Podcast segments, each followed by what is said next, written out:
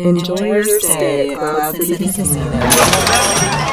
Hello, what have we here? I suggest a new strategy. You truly belong here with us, fun club. Don't get excited.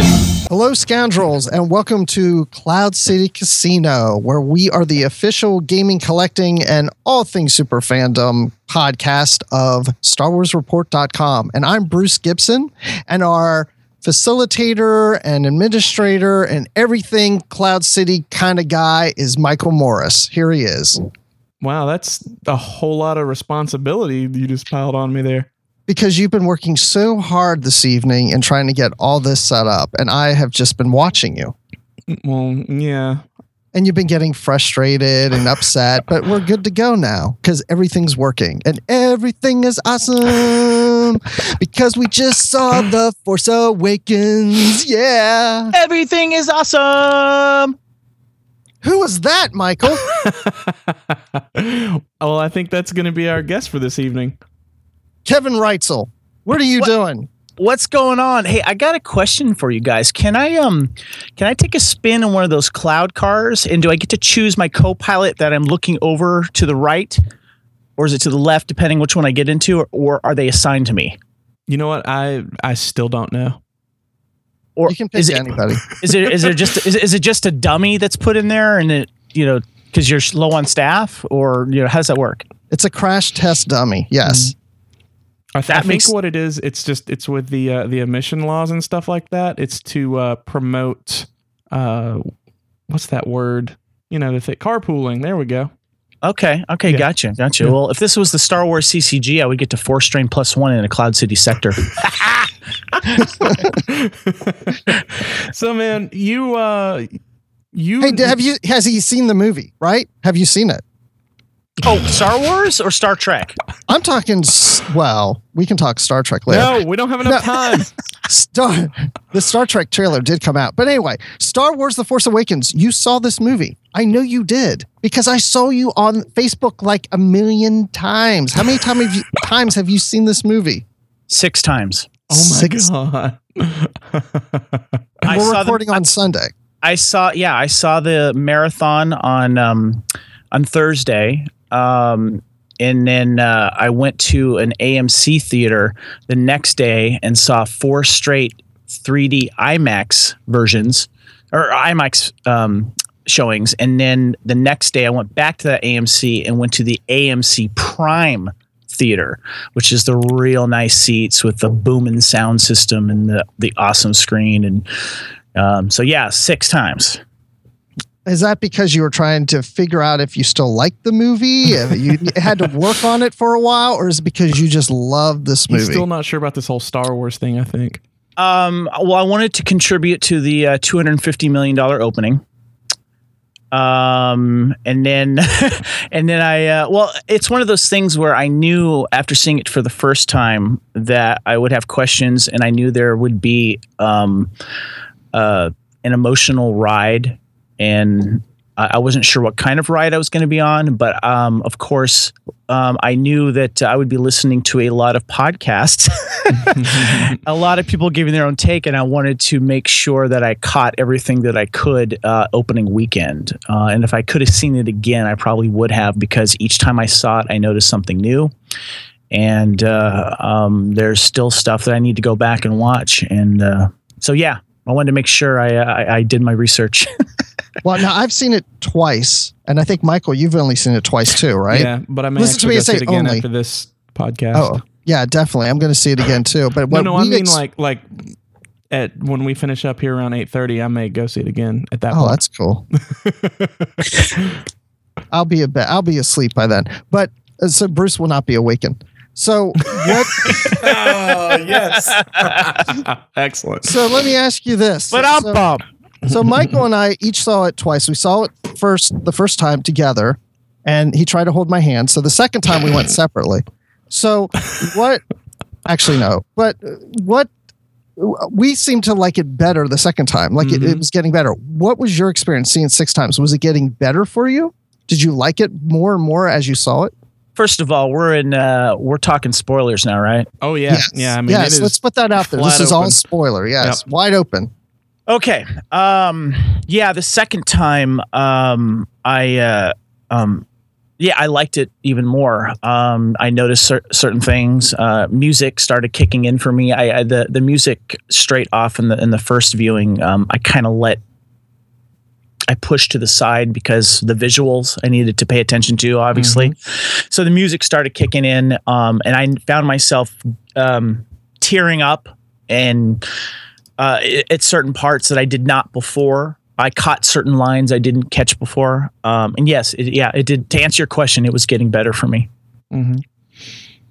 I know when we saw it, we talked after the uh, after the first showing, and we were both kind of numb to it, like we're still taking it all in. Exactly. But I would say, yeah, so because we're so familiar with all these films and the characters, and so all of a sudden when you see something new like this, it's it, it's it's almost, for me, it's jarring. It's like, you know, I it's like when I first saw Rebels, it's like I have to get used to this because I'm so used to one other way that when you mm-hmm. introduce something so completely new, it, it takes a moment. There's so much to take in. So the second time, it's the same thing with me. It was like that music, I I noticed the music, but I didn't come out the first time really feeling familiar familiar with the music. Nothing really stood out because I think I was, like you were saying, well, I think, taking the visuals and the dialogue. What, Michael? I, I was going to say, I think uh, past that, especially after I noticed after watching the second time, unfortunately, I don't think the theater that we were in yes. had even close to a decent uh, sound system.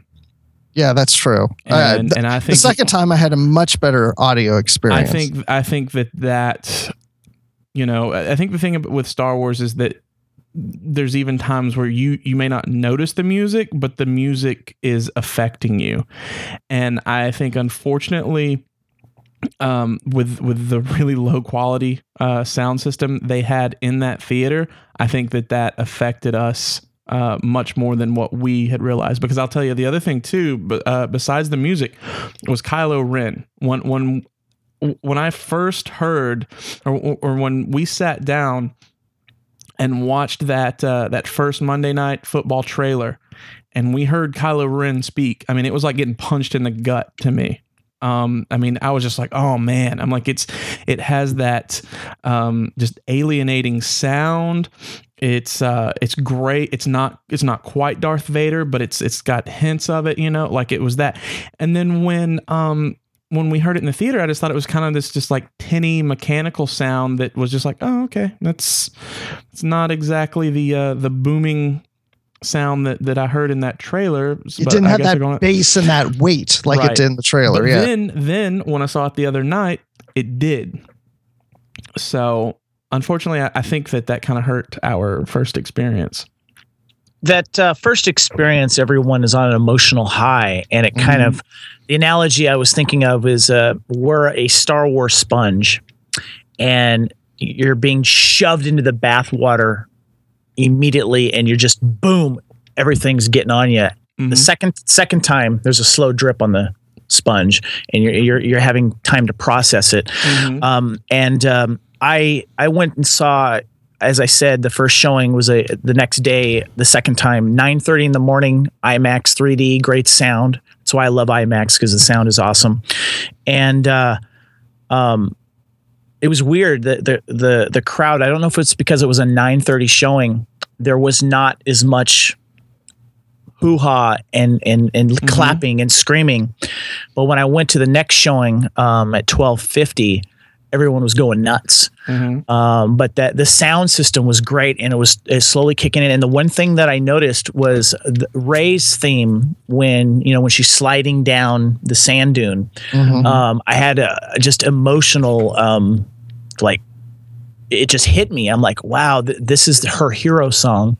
And on the flip side, hearing Kylo Ren's lightsaber and how menacing that it was mm-hmm. on that final lightsaber duel. Um, and also second time seeing it, um, I was in denial still that Han was killed. And it really, really sunk in um, mm-hmm. that second time. And it was actually a little more painful to watch. Mm-hmm. Um, and, but I started to come to in acceptance. It's kind of like going through the five stages of grief. Yeah. Mm-hmm. Mm-hmm. You know, and, uh, um, you know, as, and then as my, uh, viewings went on, you know, just details and, uh, you know, and, and in between uh, showings, I was doing some periscoping and some Facebook and seeing other people's reactions to it. And it was great because I would go into the third showing. People would notice something saying, hey, guess who that stormtrooper is that Rey does, Rey oh, does right, the, uh, right. the, the, the, um, the Jedi mind trick on, and right. guess, guess who's this. And did you hear, Did you hear Ben Kenobi say something in the right. flashback, flash forward? And and in, and then on my, my final showing, someone's like, hey, did you notice the uh,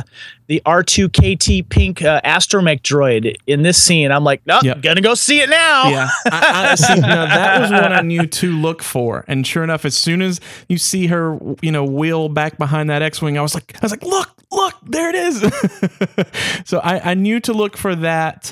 Um, The others I didn't find out uh, until after my first viewing, but um, yeah, it was so cool because they, you know, it, it was really cool finding out that a lot of the Clone Wars and uh, Rebels voice actors did all the A D R, and um, oh yeah, and then to find out that uh, oh yeah, that's um, that was actually Ewan McGregor. Like Ewan McGregor's in this film.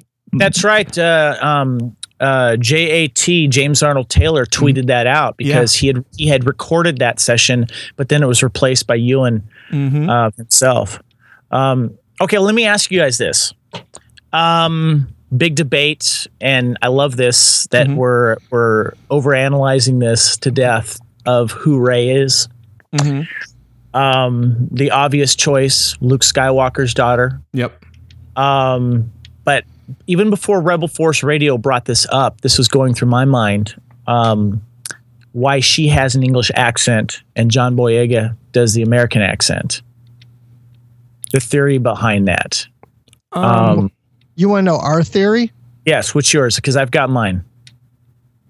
I don't know. Michael, do you have one? Because I haven't really thought about the accents being anything. I, I First of all, I will say with uh, Finn, mm-hmm. the fact that... Um, he said he was bred to be a stormtrooper, and this movie ends with him injured, and he's mm-hmm. he's out. He he, you know, we he's uh he's passed out basically, and mm-hmm. I, that leads me to believe in the next film we're going to find something out about him, that he's just not a regular human. That when, as they start to work on him medically, they're going to find something in his blood.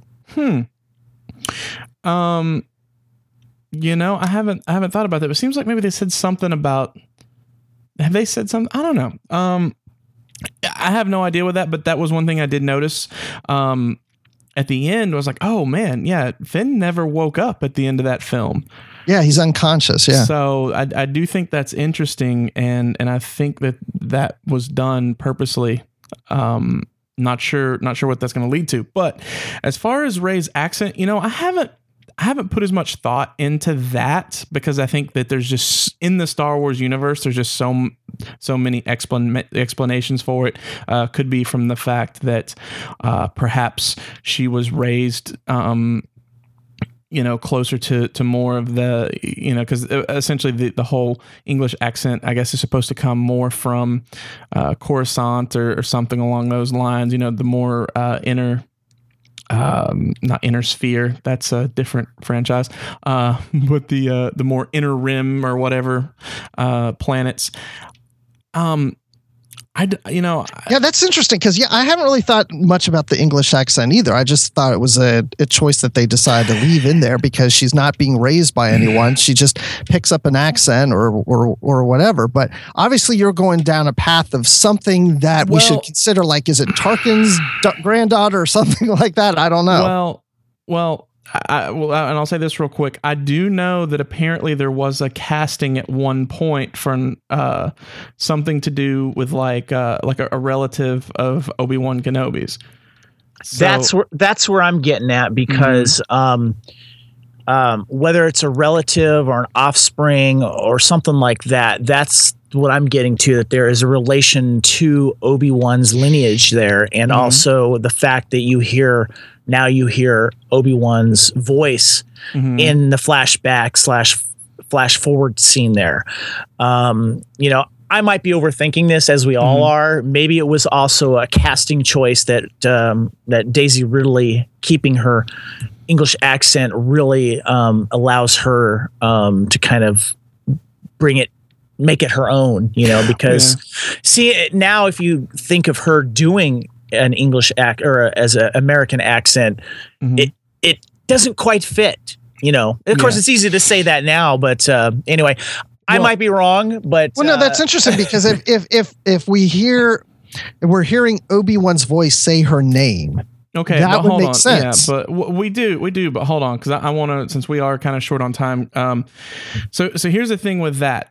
Uh, one thing we definitely got to keep in mind is that they did make a point about uh, her talking about her first day on set, J J mentioning that she was very wooden. So it's a possibility to get a more organic, um, you know, to get more organic acting out of her, that they, uh, f- you know, they, they forewent the, uh, the American accent and just let her do her own accent to get a better performance. Yeah. Cause she may not, she may have been struggling with a yeah. American accent. And yeah. I can tell you too, from, um, from basically trolling on the, um, all the spoiler sites and stuff and going back and everything, a lot of it, um, seemed to be where they sort of had things correct.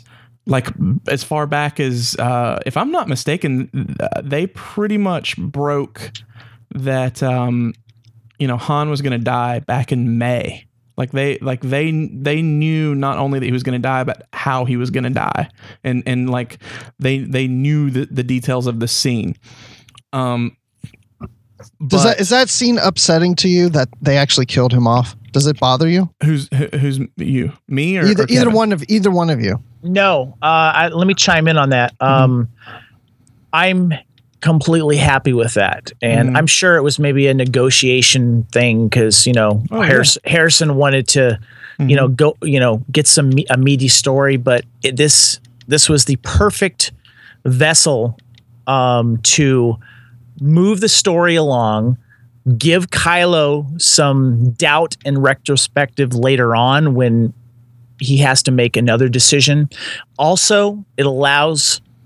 Um, Luke to come another another reason to come back into the story mm-hmm. and to um, you know move forward, and it it uh, it gives the resistance, it gives um, it gives uh, Rey drive now because it, she, he was a, a mentor to her, and it also fits into the story mm-hmm. of the first of a trilogy losing a mentor, mm-hmm. yeah. and and. Um, You know, because right, we have we have Qui-Gon in episode one, and then the next trilogy we have Obi-Wan. Exactly, and um, this will feed fuel the fire, so to speak, of uh, of Rey, of Luke, of Leia, maybe mm. Leia.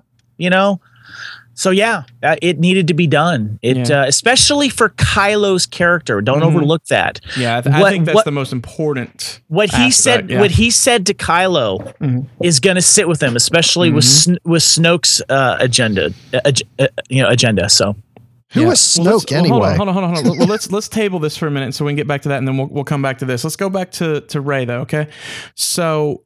Um, the thing that I, that I wanted to, to kind of, uh, mention about Rey, um, is that I think, you know, why, what, what got us into this was that, uh, it seemed like through getting a lot of the spoilers and stuff, the way that the, that you get the details and stuff, you're getting partial details and then things kind of get mixed and, and some things kind of get wrong. So the, the point that I was, was making is that I don't necessarily know that, um, that means that Rey has a relation to uh, Ben. In fact, I'm going to go as far as pretty much just, uh, yeah, I'm I'm going to say she's absolutely Luke's daughter. And that's that's the safe bet. Yeah, I I would say so. Well, and I and, and the only reason that I that I'm saying, I mean, I don't want to just say it's fact because that because it makes it sound kind of douchey, but. Here, here's why I'm saying she's absolutely Luke's daughter. Um, because from a filmmaking aspect, as far as like J J as a filmmaker, he put enough in the film to say, this is the daughter of Luke Skywalker. Um, and, and it's not just uh, because I think a lot of people are looking at it through storyline, but when you look at it through, you know, from a, a meta stance, I guess, um, she put on, and that's, it was the first thing that I noticed. She put on that helmet, and that helmet looked, now granted the colors weren't correct, right? Um, it was more of a, an orange or a yellow color, but all of the stickers on that helmet were the same as the Luke Skywalker Red five helmet. And the doll. Remember yeah. the doll? Right, right. Mm-hmm. But but the helmet specifically, that was done intentionally. Um, because, because here's the thing. When you think back to the original trilogy, there were there was a case of, like, you know, when they when they filmed A New Hope, they only had like one Y-wing and one A-wing, right? Uh, helmets they were swapping around. But no one ever had the same helmet Mark Hamill used, you know, there, because it was the hero helmet, and it's they, they do. It's the same reason why, like, Poe's X-wing is black. It's not because, oh, he's got to go. No, it's because when you see the X-wings, you go, that one's Poe's, you know, because he's he's the one of the heroes. The one thing that sold it for me, if Rey is Luke's daughter, mm-hmm. is the look in Luke's eyes. Mm-hmm. If if I could give an Oscar to eyeballs, I would give it to Luke, um, because that look just says so much, you know, I, mm-hmm. and maybe it's the father in me, right? Um, the parent in me, um, that look alone said a lot. Yeah. Well, and a lot of people are saying, oh no, it's because she uh, gave him the lightsaber he's not seen in years. He's Go looking back at and her. Watch it. Because, he's looking at her because she doesn't break the lightsaber out immediately. He's looking at her, and she then looks back at him, and she doesn't know what to do, so she pulls out the lightsaber. Well, even Han gives her looks of right, like he's familiar with her, mm-hmm. or he suspects that he knows who she is, and he doesn't right. act as if, like, you know, he's not saying to Leia, "Hey, I think I that think, might be I her don't daughter." Think, I don't think he suspected who she was as much as she really reminded him of someone. Does that make sense? Yeah, that yeah. could be it too. Yeah, um, which leads again to Luke. I think there's right. enough clues in here that mm-hmm. they're just laying these little breadcrumbs right. leading to the fact that she's related to Luke. Right, but that's more, like I said, that's more story details that kind of lead to it. I'm talking like from a filmmaking aspect. So back to the the helmet, like I was saying, if they really wanted to just do a standard, like say, oh, you know, this is a helmet that come from the Battle of Jakku, it would not look so much like Luke Skywalker's helmet. It would just look like a an X-wing helmet, because we've seen tons of them, right? Um, like like I was saying before, they would even swap them. Uh, Hobby's helmet uh, from The Empire Strikes Back was the exact same helmet that Dutch had in um, A New Hope. So, like I said, that was a conscious choice. Um, past that, musical cues. When she uses the Force, when she finally makes that that choice. Um, to to be a Jedi, they play Luke's theme. You know, yep. um, it's just it's there's there's a lot that basically says this is a Skywalker, and then even specifically, which I, I you know I've seen someone say, well, you know, uh, Kanan's lightsaber was calling to Ezra, but they specifically say this lightsaber belonged to Anakin, then Luke, now it's calling to you. That I mean, that it's just it's a it's it's so blatant, you know. To to yeah. me, I would be upset if it if she's not Luke's daughter, because I would say you changed that after the fact. Like, it's so. Let, let me ask you something about that mm-hmm. calling of the lightsaber. So that's my my thought is mm-hmm. okay. The lightsaber is calling to her because she's Luke's daughter, or related to Luke, or Skywalker, or whatever. Mm-hmm. But the lightsaber didn't call for Luke in A New Hope. Why would it call for Rey well, and not Luke? So, so two things on that. So for one, um, it didn't really need to call to him as much as, I mean, he just, he accepted it as his father, you know, uh, something that was his father's.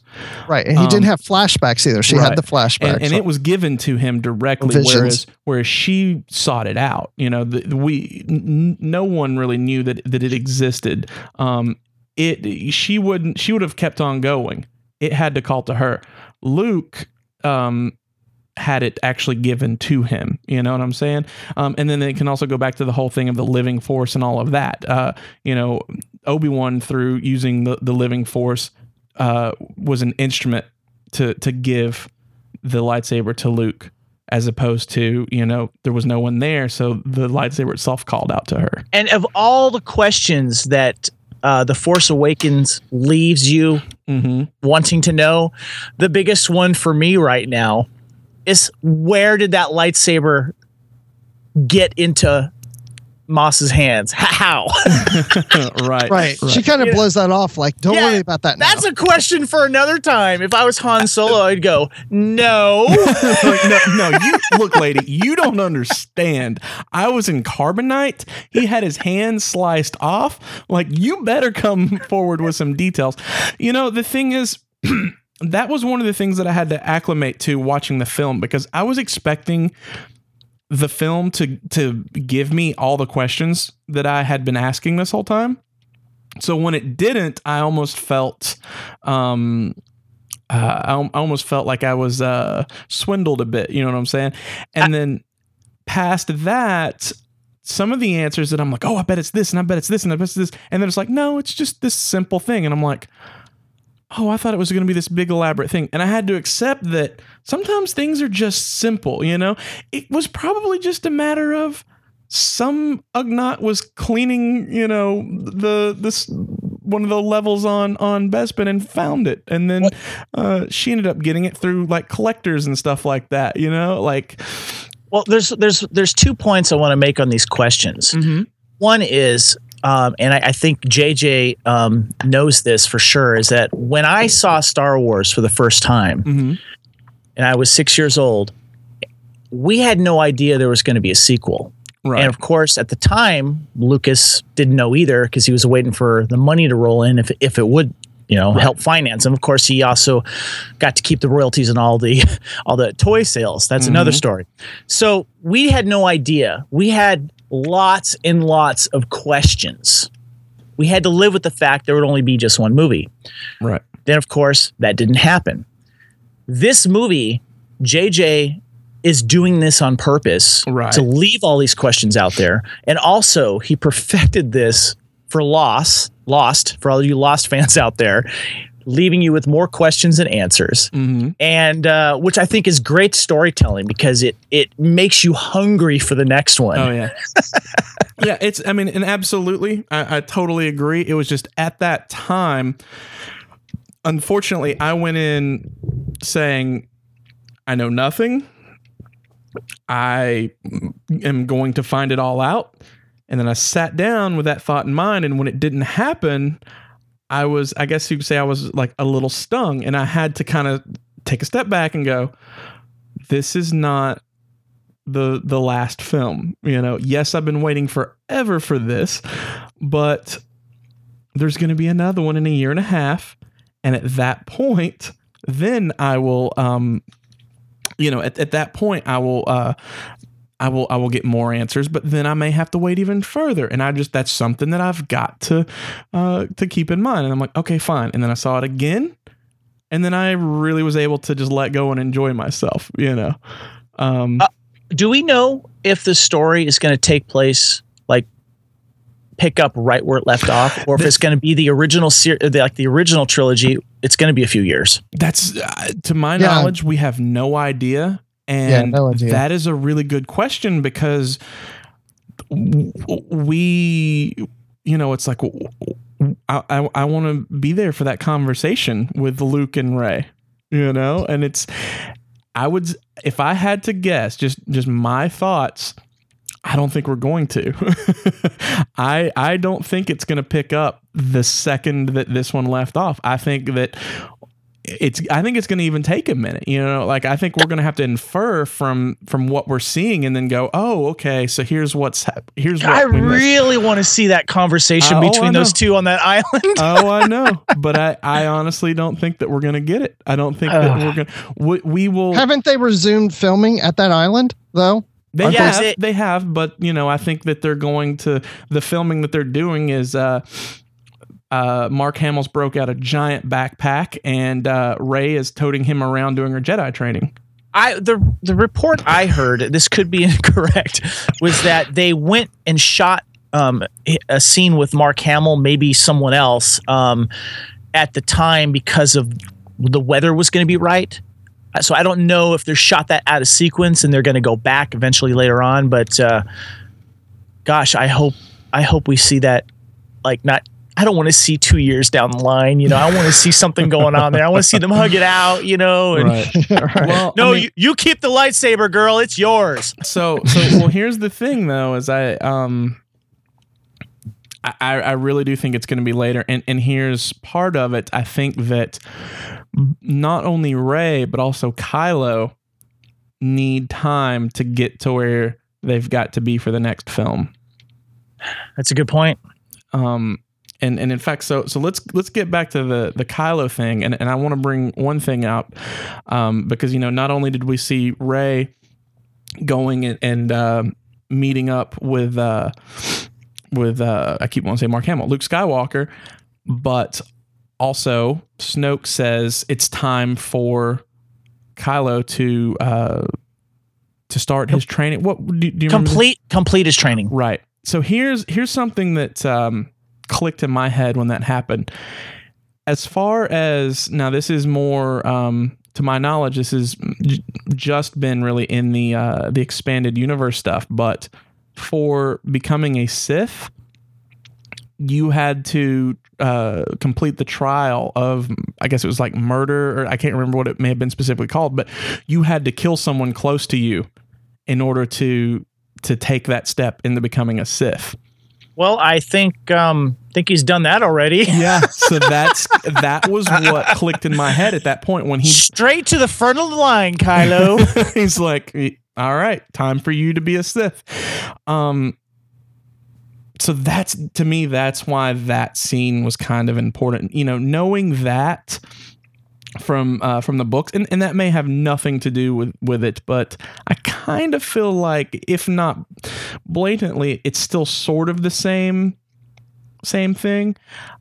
That, you know, okay, he's he's shown his his commitment to the dark side, and now it's time for him to take uh, that next step. And and I think that that him killing Han was very important in that aspect, but further, I think it was important because I think they're going to go, I, I feel like they're going to go with that same theme of the original trilogy and, and say, you know, because they basically had to put in your head, is, is Kylo worthy of redemption? Mm. Because that's, I, you know, it come through. I mean, Leia's still around. Leia still wants her son back. I really hope, I, I mean, just off subject real quick, I, I really, really enjoyed uh, Carrie Fisher's performance and, and wanted more.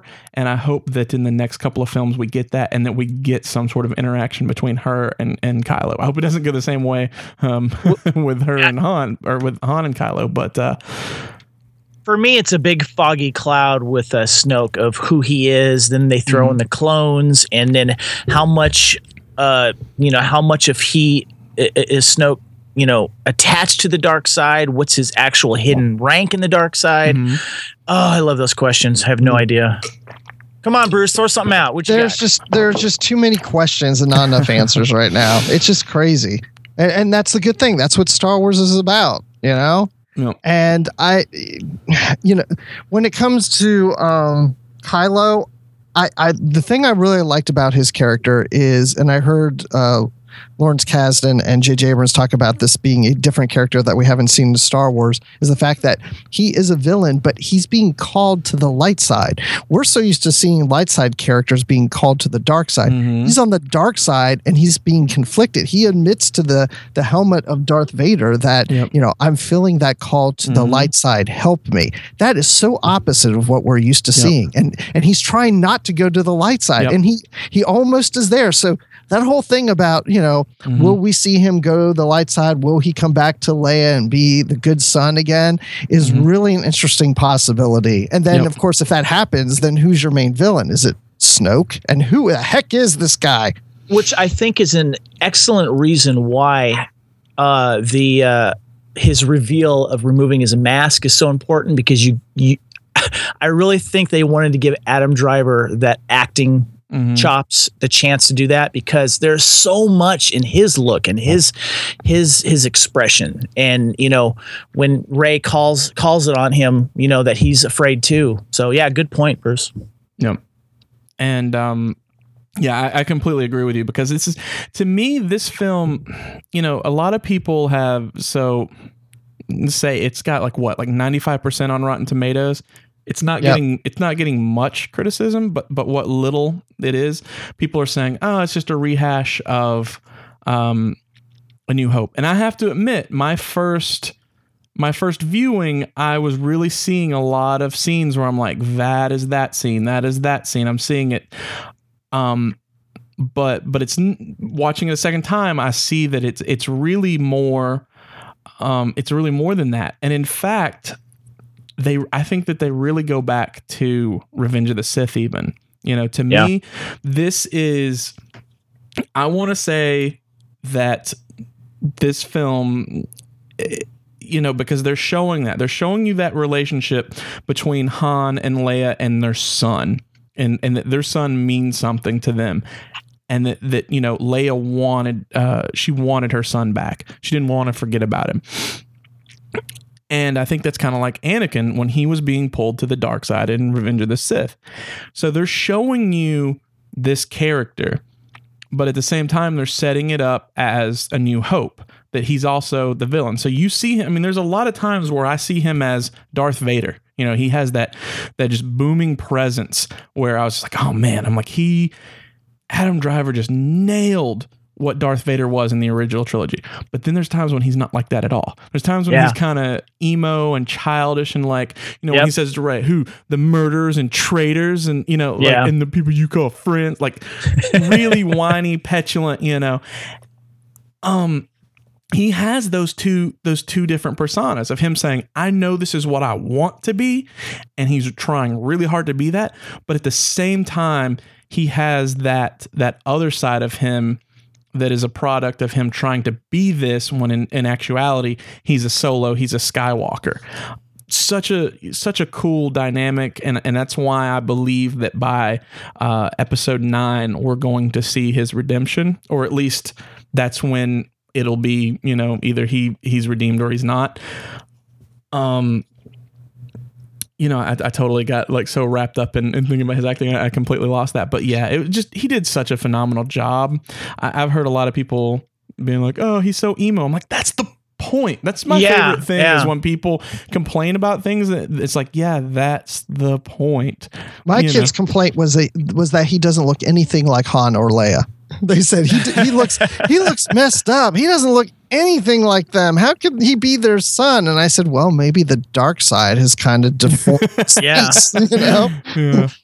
You know, it's, I saw the same criticisms that it was starting to feel like a, uh, you know, what would you call it, a New Hope rehash. And mm-hmm. uh, my my my uh, my take on that was, you know, history is always going to repeat itself. Mm-hmm. And of course, you know, someone saying, well, they just made another Death Star and they made it bigger. And well, yeah, Han kind of was us Which was, saying that, right. you know, okay, it's bigger. But if you think about it, if they're going to look back and saying, okay, this is what they did. They did the Death Star.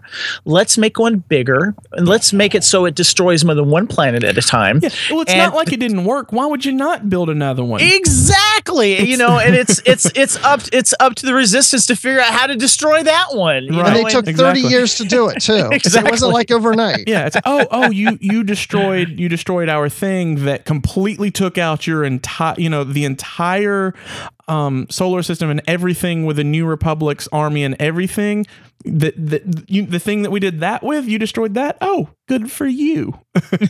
Well, and you I've know? heard criticism that the destruction of it seemed like an afterthought, that it didn't really stand out. It didn't seem to really work. Did you have that experience, either one of you? So, yes, but to the same aspect that it was for A New Hope. Or realistically, realistically for Return of the Jedi as well. It's not the main point. Yes, right. This this is this is a personal story that takes place in a uh, a Star War, right? You know, like it's called Star Wars, but but but the actual story is very personal. So you have to have that fighting going on in the background while you have the actual Uh, personal struggle going on in the foreground. So, yeah, it felt that way because that's how it should feel. And I guarantee you, see, Star Wars has a certain storytelling, and you you mm-hmm. now have to kind of go along that. And I tell you right now that if if there was something that was completely different, people would be saying, that's not Star Wars. Right, right, right. This exactly. is Star Wars. Come yeah. on. Right. And and like I said, we you know we say that, and it's because we see them, because obviously that, that's just the echo chamber of the internet. But when it's getting just the crazy positivity that it's getting, I don't even really worry about it. You know, I'm exactly. like, I'm like, you're the guy who has to be the smartest in the room, who has to feel like you're the O G Star Wars fan, and that, that you'll hang on to that, and you're the smart one, and, and then you can you can hang on to the past and whatever, but you're not enjoying the present. So that's more your problem. I don't care. ninety percent, you know, ninety-five percent of critics like it. Pretty much ninety-five percent of everyone I've heard like it, to the point that um, I, I guess we can talk about it in the end, but Bruce and I, I asked Bruce, I said, hey, what's your rankings for uh, for the films now? And he told me, and mine was in the exact same spot, or, you know, The Force Awakens showed up in the same spot for mine and his. I said, that is insane that we have ranked this film so high in a series that we have loved for so long. Yeah, I uh, I was I'm, I'm afraid to kind of compare this one with the original, you know, or the, the last six films, because it's kind of on its own level and it's going in a new direction, and you know, but if if I if you had to, you know, hold me down and, and tickle me till I had to tell you, um, I, I would probably put it in my top two right now, uh, if not number one. Yeah. Yeah, that's yeah. And, and that's I'm hearing a lot of people saying that.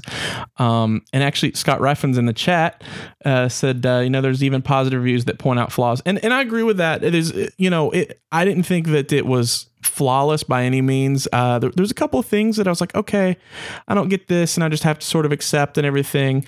Yeah, um, we obviously love this film. What didn't work for you?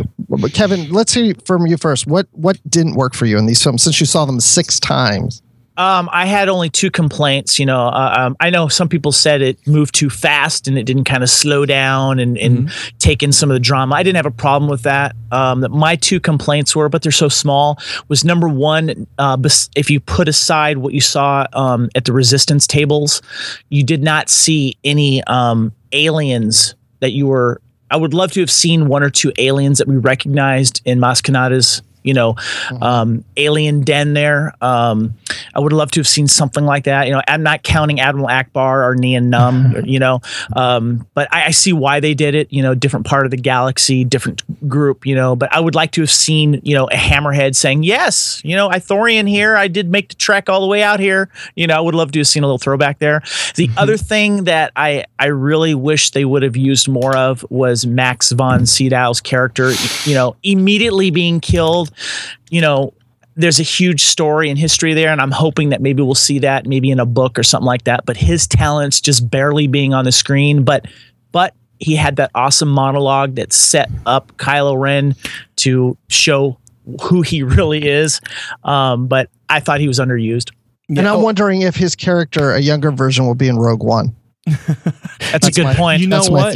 That you're Bruce, you may have really just hit on something there. Um, that, that was re- because uh, from what I've heard, they said he goes back to the Clone Wars, his, his character, and he's someone that we have not seen yet. I think you're absolutely, I think you just absolutely nailed it, because what other point did he serve realistically than to, to say, hey, who's this guy? And then when we get to Rogue One and we find out that, oh, this guy's name is the same as this guy's name. Cause it was like some lore tech, something or another. Yeah. If they if they go back and um, revisit his character and give some depth in, you know, a book or in Rogue One, I'll be fine then. But mm-hmm. if this is the only time we see and hear of him, I'll whenever I see this movie, I'll think, God, I really wish I could have seen more of him, because he he really just carried that scene and was and was calling Kylo out. Yeah. So in talking about that, now we actually got, and this was something I really enjoyed, was.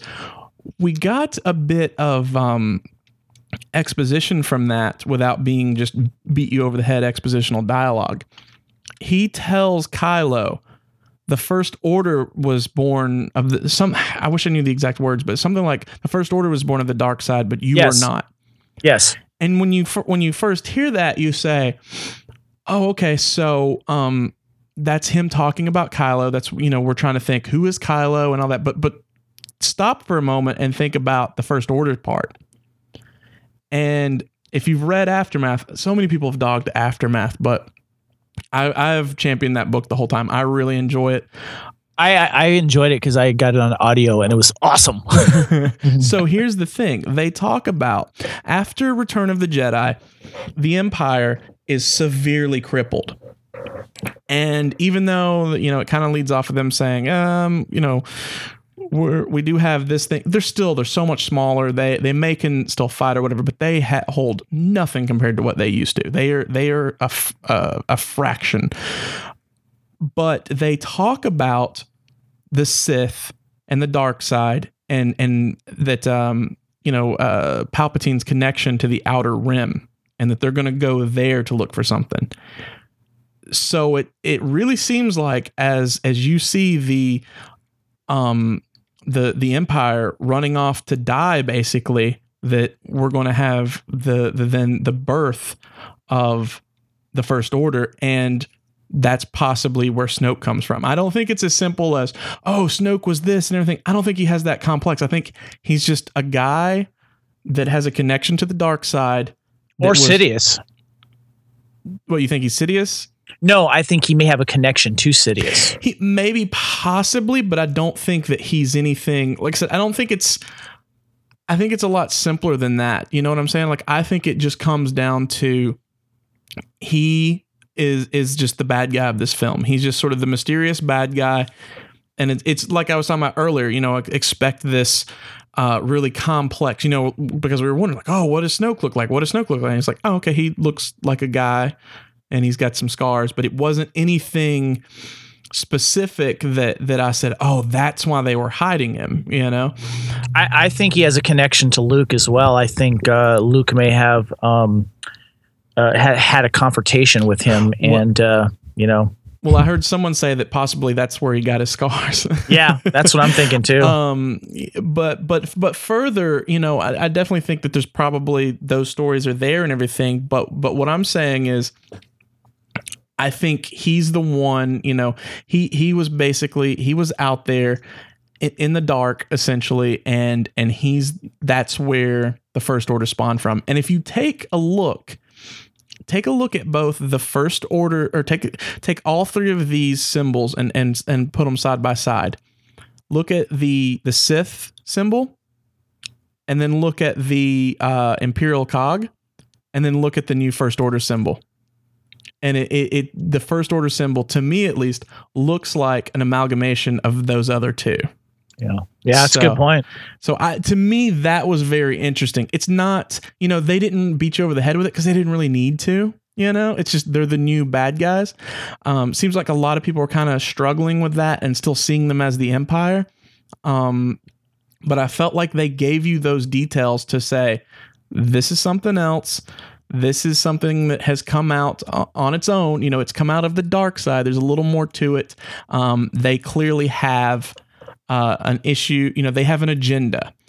Um, you know, you're talking about Rebel Force Radio earlier. I had heard uh, Jimmy Mack's response, and I said, I think he's absolutely correct that um, I will finish what you started doesn't mean I will kill Luke Skywalker. It's I will turn Luke Skywalker. And, yeah. and I was I was like, okay, I think Jimmy's on on that one. You know? Yeah. Oh. So I, th- especially, I think, especially since they think that Luke's emotionally damaged enough, it might tip the scales there. yeah. Yeah. Which, which could be, you know, that could be a big part of it. Go, go, um, go devastate him, go kill all of his students, you know, not because, hey, we want to kill all the Jedi because, hey, we need to get him in that, that mental headspace, um, that he needs to be in, in order to become a Sith. So it's, I, I think there's a, a lot more deeper things that are working in this film that are going to be fleshed out in the next ones. Um, but you were talking about, you know, Bruce, Bruce had mentioned, you know, kind of some stuff that didn't work for us. And, and I've, I've since found out the answer to it. And it's a really cool one too. um, the whole R two thing of him just sort of popping up and being like, hey, here's the map to Luke Skywalker. And then it's like, oh, great timing. That that was a little hard for me because I'm like, wait, where did he have, you know, where did the map come from? Where did, like, I, I just, the whole thing was a little hard for me to kind of wrap my head around why he didn't, um, you know, like, like if he had the map the whole time, what was up with that? It just, I don't know, that, that whole thing was a little strange to me. I've just had an awakening, but I want to hear what you have to say. Wait, what?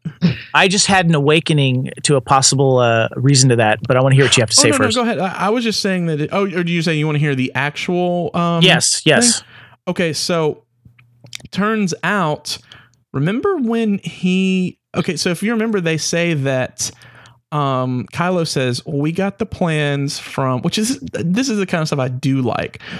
Kylo says, we got the plans from an old, and basically it was old Imperial files or something along those lines, right?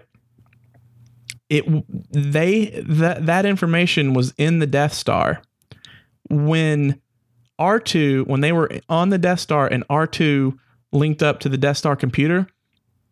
That was when he actually got the, um, got the map. You're talking about in A New Hope? Mm-hmm. Oh, wow. That, yeah. You know, my theory is, and you, this all just came to me right now. Mm-hmm. I think R two mm-hmm. was told by Luke mm-hmm. to shut down until you hear from me next. Han dies. Mm-hmm. Leia feels it. Luke senses it. Mm-hmm. So you see Luke waiting, I think pretty much waiting for a visit. Um, and I think he's expecting it. And I think Luke had some type of, um, uh, had a reason mm-hmm. to turn, to turn R two on, send him a message or something like that, that, okay, mm-hmm. I'm, I'm ready to be found. Okay. Yeah. I mean, okay. So I'm, I'm close mm-hmm. to that, but a little different. Mm-hmm. The first part, I, I thought the same of, He's Luke told R two to shut down until he returns, but he doesn't return yet. But Rey shows up to the base, and all of a sudden, R two, Rey being there, turns R two to come back on. Possibly, but Luke. Rey wasn't around at that point, though. I thought she had returned to the base at that point. Mm-mm. Well, she was on base, but she was not um, in the room. Yeah, but I don't think she needs to really be in the room. Her presence yeah. there. That's I mean, what I'm thinking.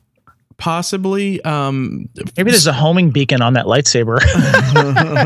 Well, you Could know, be. there for a while, some of the, like an old rumor, because I remember hearing, um, which is so funny, you know, from, from way back, was that they had talked about the map, but they said the map was inside the lightsaber, which doesn't really make sense. And that's where I think it's kind of a um, just a, a mix up in communication, possibly. Um, but they were basically saying, oh, well, the map to Luke Skywalker is inside the hilt of the lightsaber. Well, if he hasn't had that lightsaber since he lost it, I don't think he said, you know what?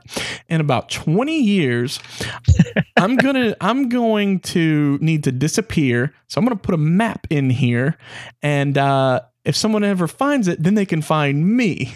You well, know, I, I wonder if that was an early concept, because rumors were very rampant that the lightsaber was that first shot after the crawl, that it, with the hand right, even yeah, still we, on yeah, we, we space. And I had heard that the lightsaber was then hidden in B B eight, and everybody was chasing B B eight to get to the lightsaber, but instead it was the map. So maybe the right. original concept was the map was in the lightsaber, which then they put into B B eight. It's very possible. I mean, it's it's it's really. I'm hard glad to they know didn't go sure. that route, yeah. but yeah, maybe that I, was an early concept. Yeah, I, yeah, because, I, I hear that too. Yeah, you because know, it seems it seems like most of those pieces are there, but um, you know, I even the moment you saw that first uh, Star Destroyer, it, how long did it take you to realize, okay, this is not Luke's hand? Because I even when you saw like the little prongs or whatever sticking off of it, I thought, oh, here it is, here it is. And I was like, oh no, it's not. Hmm, that's a that's a Star Destroyer.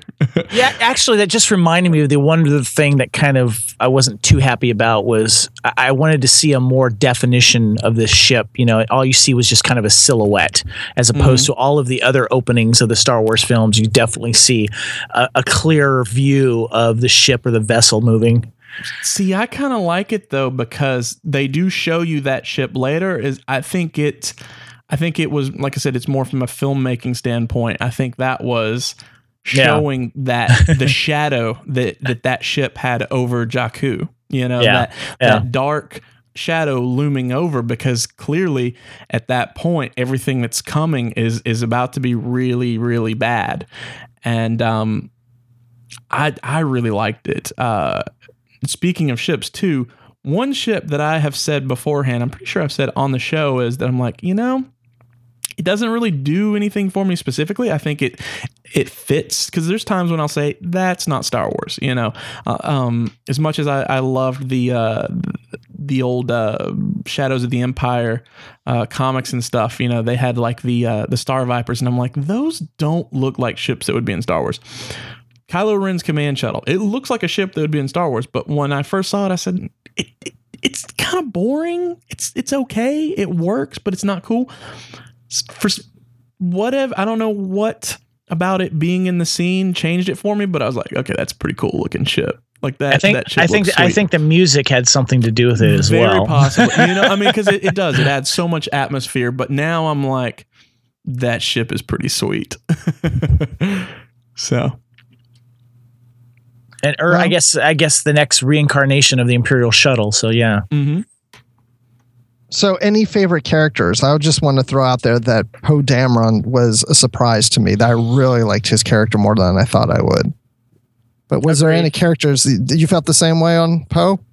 Yeah, um, definitely. Uh, he and I would love to see him and Finn do a buddy movie, I you know, something thing. like that. I was but, like, uh, I love this bromance. But most importantly, of course. The marketing, we're all slaves to the early marketing. Um, mm-hmm. B B eight's cute, and I'm really glad he just wasn't cute. He was funny. He mm-hmm. was useful. Mm-hmm. Gadgets everywhere, um, and he was crucial to the story. And um, I- I'm just glad that they really utilized that character more. Mm-hmm. But I-, I do agree with Poe. Poe is awesome. Poe, I, see, and that's my thing is that's, you know, it's so crazy that we got we get Harrison Ford back. And he's just really on. I mean, he is really, really doing Han Solo exactly the way Han Solo should be uh, thirty years later. So good. And and he was there, and we got plenty of it. Chewie. I expected Chewie to be background, but Chewie was great. And he had so many good moments. And then you have... Um, Finn, who I who I kind of I thought I'm like, man, if he's anything like John Boyega, he's going to be fantastic. And he had huge moments and some of the funniest ones. Yes, this is this is what we look like, you know. Yeah, right. um, get, get a boyfriend, got a cute boyfriend. Um, you know, he he was so good and so charming. Rey, I was I was behind Rey, but I never. ever expected to be blown away by Rey in, in the way that I was. I mean, yes. she was, I'm like, yeah. oh, I'm like, I, uh, like, I feel like it's too obvious to, to like the, the main, main character, but you can't help but like her. She's just so oh. fantastic, you know, and so good. You know, there was just, there was so much Kylo, there's so much good. Unfortunately, I do have to say, as much as I loved Poe, I I wanted, you know, th- that's the one thing. I wanted more Poe. Um, I, I hated that we kind of got the whole, oh, I was knocked out and then I popped up and now here I am again. I was like, man, I wish we could have got to see a couple of like cuts back to him. Um, I'm wondering right. if there were, and it just got removed from the film for time. Also, like I said, Leia, I, I was like, man, Carrie Fisher is really... really uh selling me on this. Like I, I need more of this. Um and then of course there was not even close to enough R two D two for me. Um that's probably if, if I gotta say right now, the biggest disappointment for The Force Awakens for me was not enough R two D two. That's why you have to come back for episode eight. That's true. And I, I hope that they, they rectify it. I think it's going to be odd because B B eight was such a hit and I loved B B eight. I don't know how we're going to be able to take the cuteness of both B B eight and R two. Um, I think we're gonna need a we're gonna need P Z in there to be a a, a second C three P O. I I just I just gushed when I saw um, B B eight give that little headbutt. Wake up, R two! Wake up! Yes, it was so. He, I mean, he's like a little puppy or something, you know, like a little child. Uh, like, hey, I loved it. I'm back. What's going yeah. on? Yeah.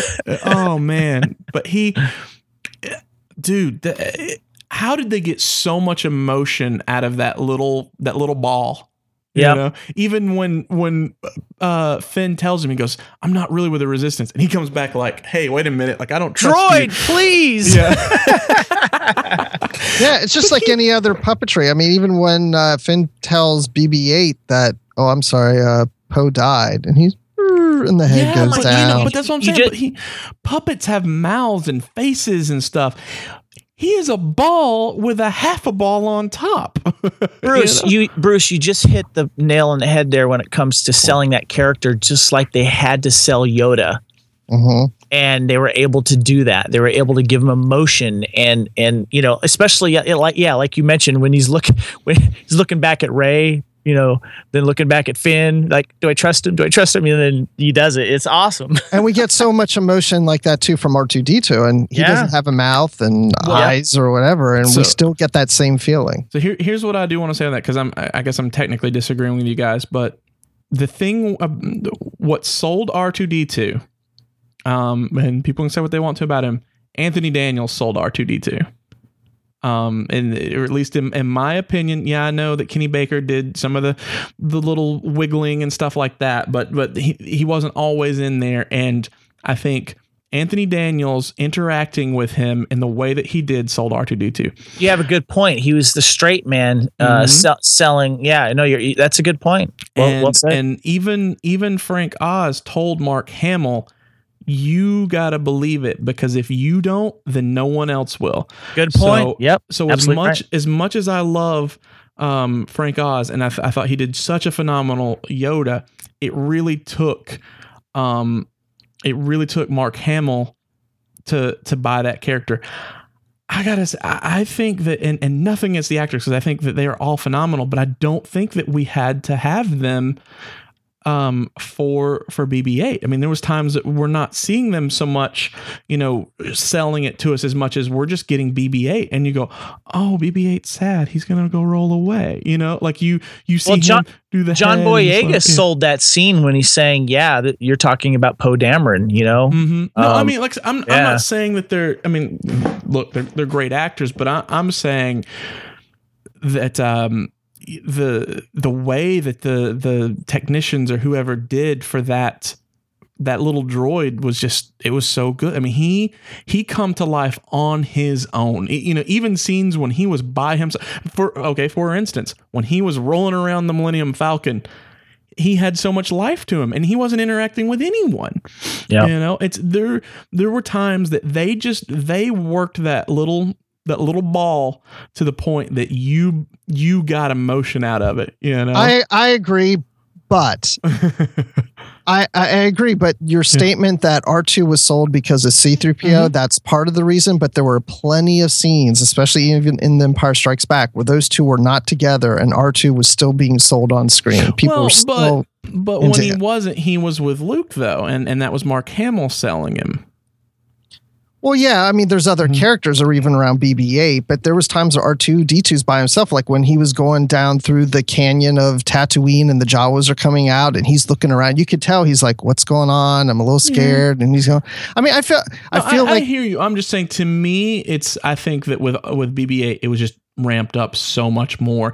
And, mm-hmm. and it seems.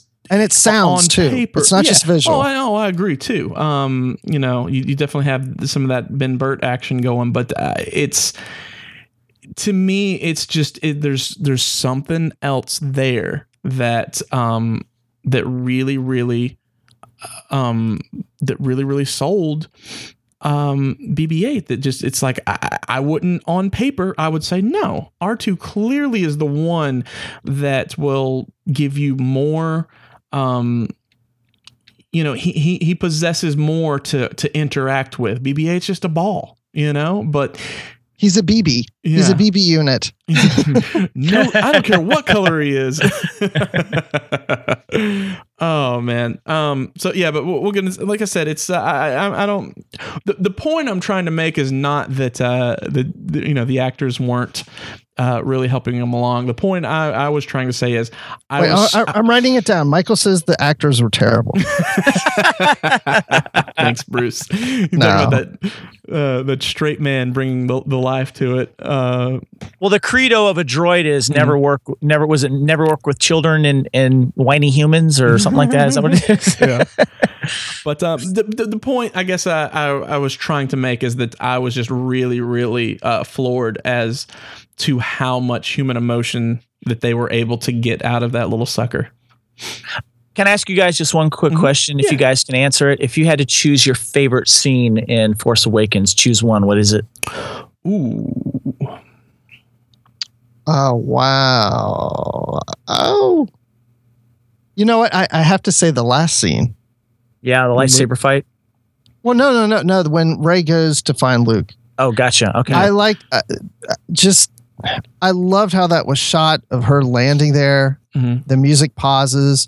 A new suite comes in as she's climbing those stairs and she's going through this. Well, I know it's, it was a former monastery that was built by monks, but in the real world, but just, but it was just built you know, by see, Jedi, Bruce. Come on, there was a little, uh, there's a little uh, um, tribute to the Irish um, setting there because mm-hmm. of where it was filmed and Skeleton Michael in that music as well. Yeah, it was almost rewarding in the fact that you know this is where her journey ends in this movie, and this is where her journey starts. Yeah. And we were brought to Luke, and I've heard some people complain, "Oh, Luke didn't say anything." But every Star Wars movie ends that last scene never has dialogue, mm-hmm.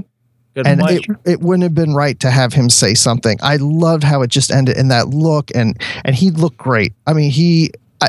I, you know, I didn't that know hair, how Mark Hamill was going. Right? Oh my gosh. Yeah. I don't want to go on flowing hair. Flowing locks. No, I hear you. Flowing gray hair or whatever. It was just, that so, was, I, that was my favorite scene. What um, about you, Michael? Yeah. I, I got to go with that lightsaber fight. Um, not, not just because, okay, actually I, I will, I'll break it all down. First off, um, I, I much prefer that two-handed lightsaber fight that we saw in the original trilogy. It just, to me, um, it, it just looks more realistic. You know, I feel like that's, and, and which, you know, films, yeah, films are fantasy and, and that's what they are and everything, but I like that it's more grounded and more like an actual sword fight that you would see. Um, and it's, it, you know, it's, I like the idea that it's rougher and then it, that it's more... I don't know. It's, you know, it's just, I don't know. I like that, uh, that gritty tangibility to it. Right. But past that, past the, the, the fact that it's, you know, they really zeroed in on, on my preference of, uh, space laser sword, uh, duels. I like the emotion that was in that scene from both or from all three characters. You know, you really saw the stakes. And you, you know, you really got the characterization and the motivations of all three characters. And specifically when, oh my God, I don't want to tear up talking about it. When Rey was being held there on the edge um, of the Starkiller base. And he says, uh, Kylo says to her, you need some, you need a teacher to show you how to use the Force. And she says, the Force. And she closes her eyes like Maz ta- taught her. And she taps into the Force and they play Luke's theme. Oh yeah. Oh my God. I like, seriously, I'm tearing up right now. It it's, just, it was, uh, it was everything that that film had been building to. The, uh, the scene that you just chose, Michael, was, it was, uh, it's been a tie mm-hmm. between one other scene with me and I, I'll tell you the other scene and, and I'm kind of fa- favoring that now mm-hmm. um, is, um, when you see them, when you see the Millennium Falcon for the first time, It was good. And, yeah. Yeah. It, it, and, it, it, and, and the, the elation mm-hmm. and the cheering that the crowds saw too, as I was in, and I got to look back, seeing this six times, I got to look mm-hmm. over my shoulder knowing that scene was coming up, and I looked around and I see yep. the reaction of the crowd seeing this wonderful ship mm-hmm. and not just seeing the wonderful ship, but seeing Rey handle that thing. Oh, I'm yeah. sorry, but better than Han Solo in past movies. And you know she's got the force flowing then. Yeah. Oh yeah. Oh, that's I loved when when uh, the the gun was stuck in the forward position, and she basically just turns it off in midair. Yeah, and you just see it dropping, yeah. you know, with the belly side up, giving mm-hmm. Finn that advantage to fire that yep. thing. And then oh, boom, yeah. he hits it, blows it up. Falcon's back on and going. Yeah, it's that was that was a phenomenal scene. It's just to I'm me, I'm surprised they stayed in their seats during all that. When when you talk about The Force Awakens, it's that that lightsaber, that moment of that that last scene in the lightsaber fight. That was when The Force awakened. You know, that's I, what it was. I, all I about. disagree. I think The Force Awakens inside that uh, Millennium Falcon cockpit. Well, what's, what I'm saying is that, I mean, that's when she made the choice, right? You know, just right, like, right, right, right. like when Luke, when he, when he made that choice to become a Jedi, that was when she made her choice as to who she was going to be.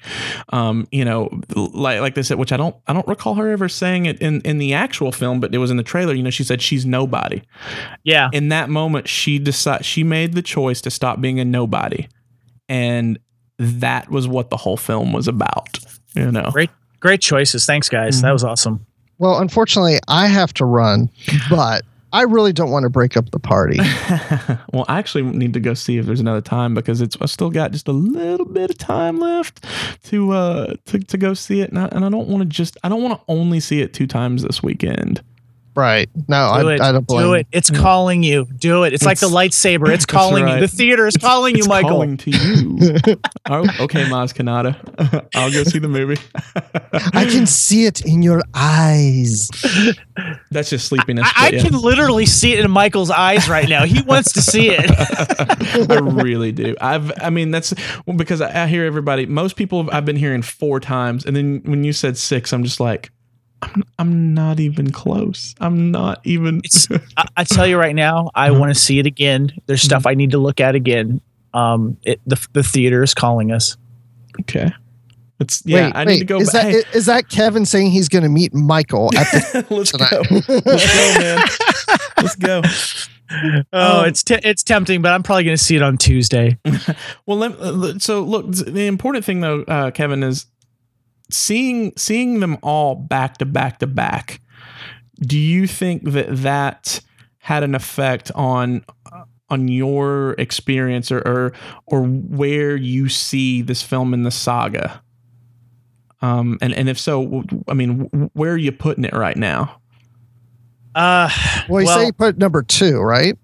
One or two. I haven't decided yet, but mm-hmm. um, the one thing I I had a hunch about, because I could see the marketing behind it. Mm-hmm. This film is for a new generation.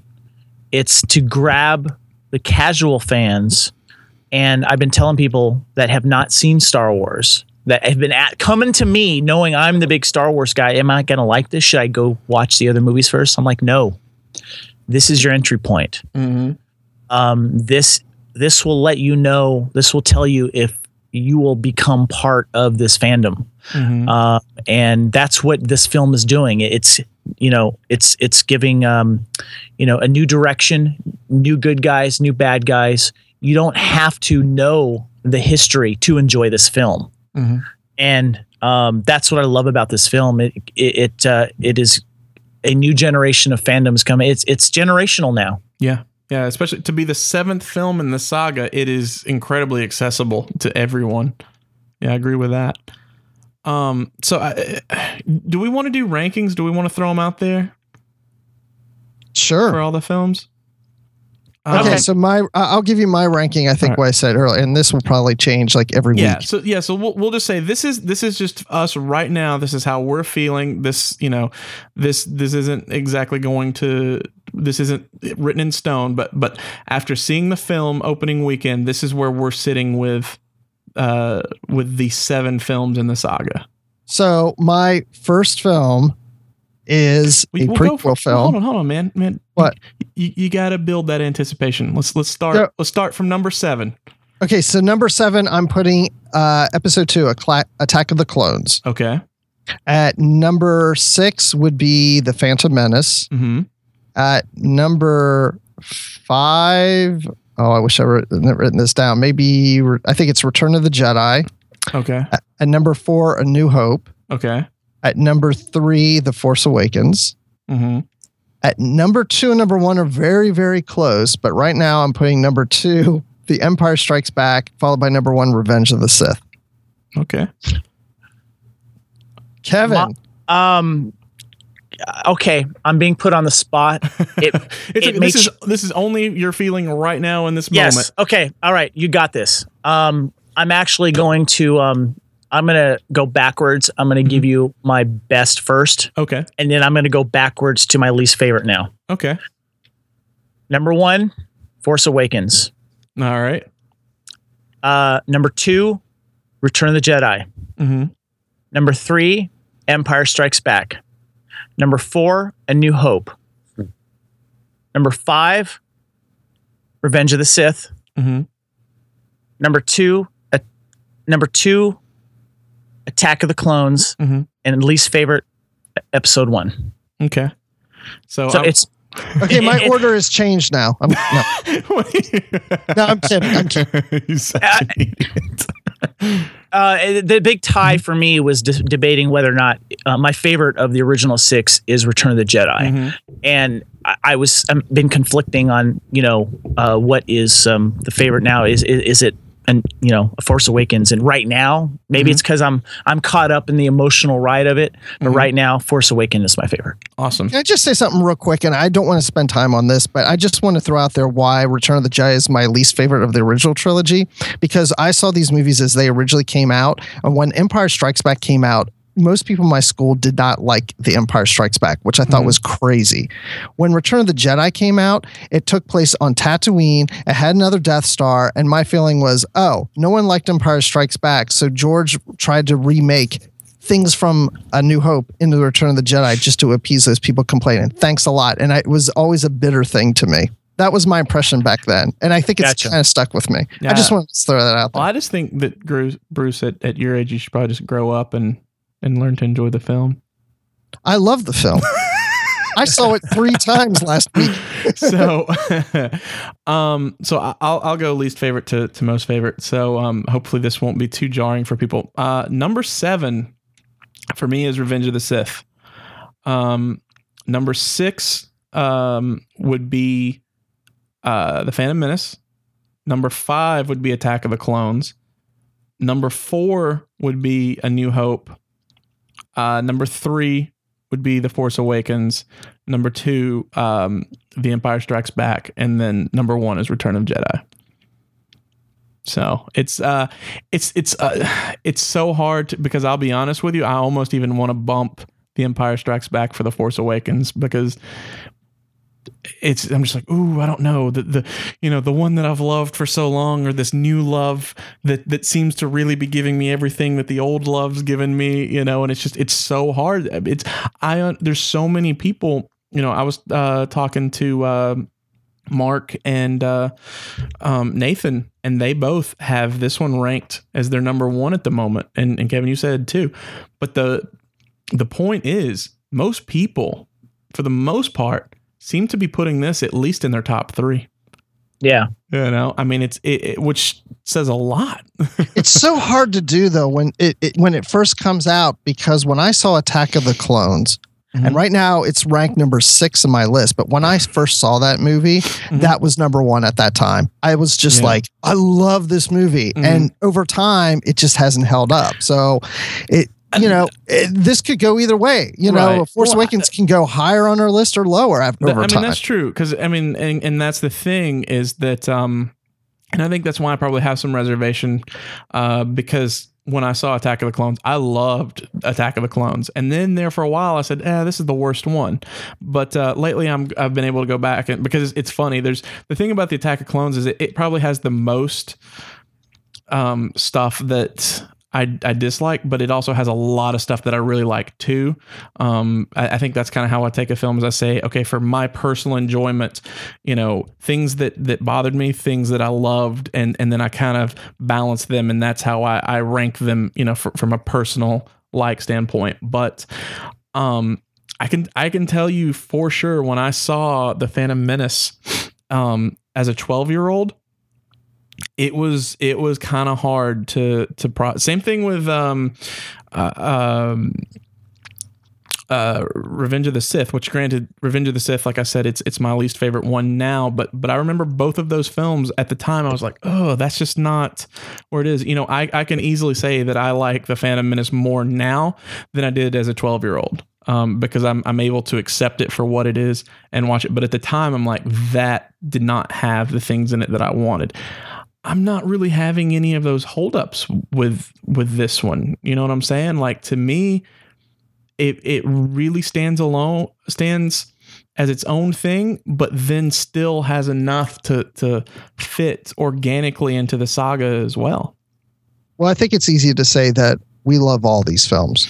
Yeah, would, and that, yeah, that's the thing. Don't, I, I, don't, I'm not going to speak for yeah. Kevin, though. I don't know.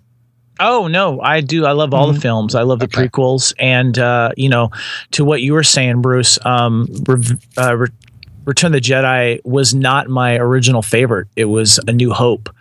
And it wasn't until, um, you know, after I, you know, and I'm talking about after seeing the prequels, you know, I said, okay, of the six, New Hope's my favorite. Mm-hmm. Um, but then um, after watching them again and again, um Jedi was it eclipsed it, and for mm-hmm. many reasons. So yeah, I'll definitely say from a filmmaking standpoint, um A New Hope is the best, but as far as my personal favorite, I just Return of the Jedi just has so many feels for me. You know, yeah, just, I agree. I agree. Um there's just so, so who's your much favorite Ewok? Tebow. I don't know. Which, whichever whichever one killed the most stormtroopers. Like I said, I've never T- been. Tebow I, was the warrior Ewok, man, and you know. And on yeah. a side note, he he has Oakland Raider colors. That's, there you that go. Is very true. Yeah, there you uh, go. For myself, like I said, I've never I've never been the guy who's like, I can't stand the Ewoks, brr. But but also, I'm not like, oh, the Ewoks, they're the best. I'm like, no, they were they were these indigenous species that really helped out. That was. That was helpful. they they grew on me. Yeah.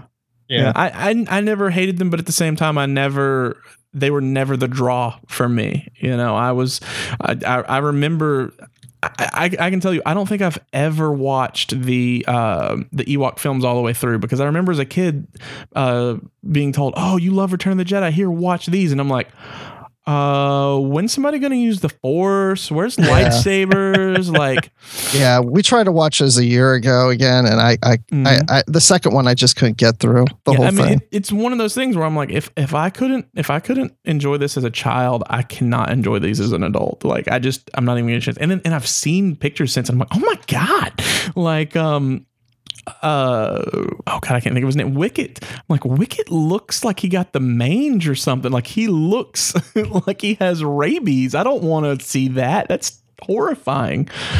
Yeah, I, I actually kind of think Ewoks are a little scary, to be honest. Um, they do eat people. They do, and they're. I just all right.